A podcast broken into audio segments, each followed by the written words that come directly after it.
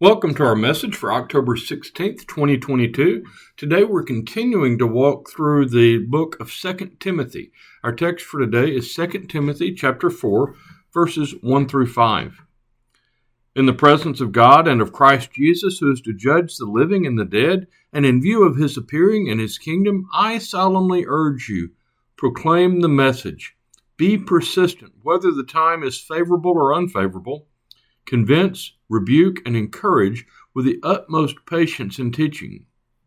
For the time is coming when people will not put up with sound doctrine, but having itching ears, they will accumulate for themselves teachers to suit their own desires, and will turn away from listening to the truth and wander away to myths. As for you, always be sober, enduring suffering, do the work of the evangelist, carry out your ministry fully. Let us pray. Almighty God, uh, I admit today that sometimes we only hear those things that we want to hear. Lord, when we do that, we may miss your word, your truth, your truth that convicts and changes. So, Lord, help us to listen. Give us ears to hear. I ask that the words of my mouth and the meditations of our hearts be acceptable in your sight, O Lord, my strength and my Redeemer. Amen. Well, no matter what the news is, sometimes we hear what we want to hear. It's almost funny to listen to the talking heads on the news shows. Recently, a jobs report was released, and all the quote unquote experts tried to interpret it. Each expert opinion seemed to be shaped by how the expert feels about the current president. So their feeling about the president shaped their understanding of the truth. We call it spin helping people hear what they want to hear, or sometimes what we want them to hear. It happens in the church too. We can catch ourselves spinning the gospel to our own point of view. I confess that I've done that. Uh, I was appointed to my first church back in 1988, about an hour north of Tuscaloosa, while I was still a senior in college at the University of Alabama. When I got there, I was making a whopping $10,400 a year. I faced massive educational debt coming up in seminary, uh, and so I knew that I was not exactly uh, making the big bucks. I was a student local pastor, which in United Methodist organizational chart put me right near the bottom. So I had no real authority. I was uh, I was subject to to what all of my superiors had to say and lead me through. I was kind of a nobody, making almost nothing. On my commute to Tuscaloosa for class, I regularly listened to Christian radio out of Birmingham. Well, the morning lineup happened to be filled with preachers like Charles Capps and Ken and Gloria Copeland. Uh, they told me that I could be rich. Uh, as a guy making $10,400 a year, that was good news. They told me that I could be powerful. As a guy at the on the bottom rung of the ladder in my in my career, Man, that sounded good. They said I could have dominion over all the things on earth. They told me that I could live in divine health.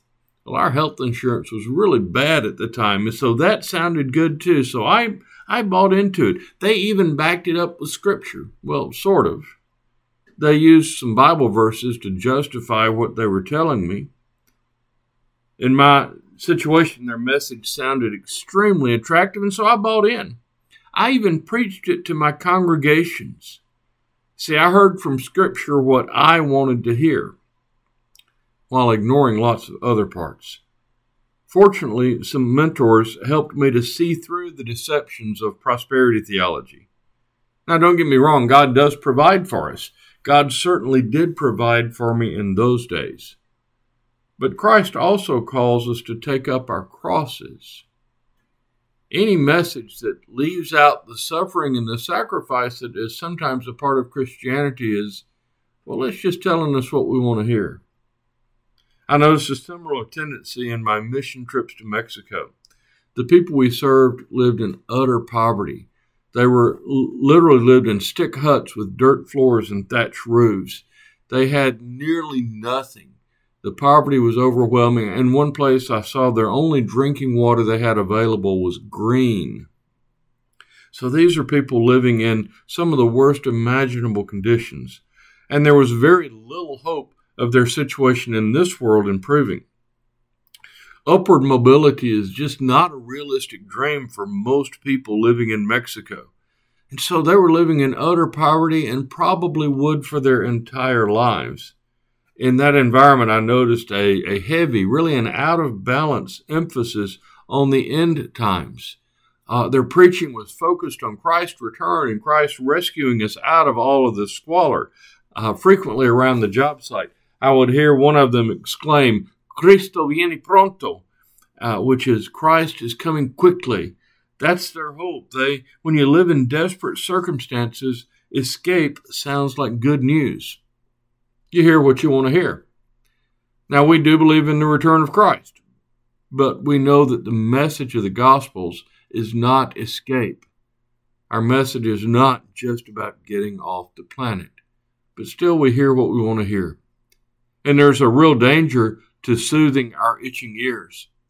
We may only listen to the voices who tell us what we want to hear, but that spin, at best, leads us to just part of the truth.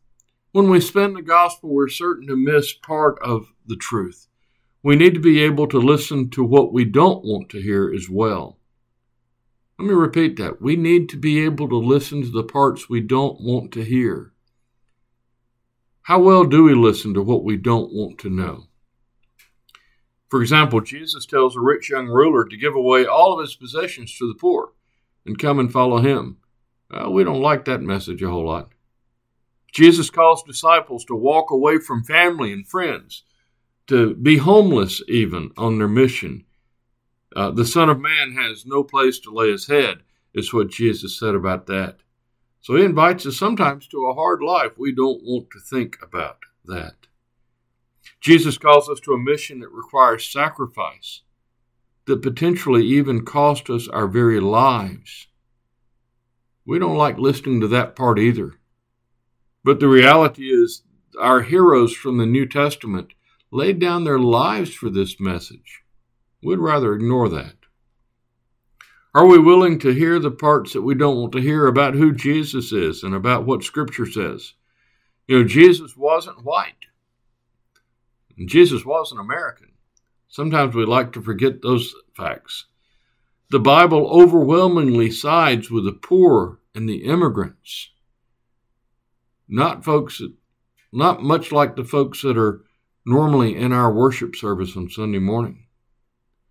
The Bible doesn't really support democracy or free enterprise.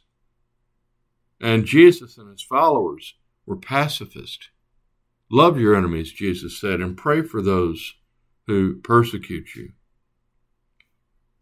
We can't say that we believe the whole story until we really listen to the parts that we don't like. And so there's a danger in soothing our itching ears if we're ignoring parts of the story. But there's also good news with itching ears. It means that people want to hear something true, something real. I believe in our time that the world around us does have itching ears, but perhaps what they're itching for is something that seems true, real, life changing. Because they're starting to see through the weakness of some of the messages we put out there before.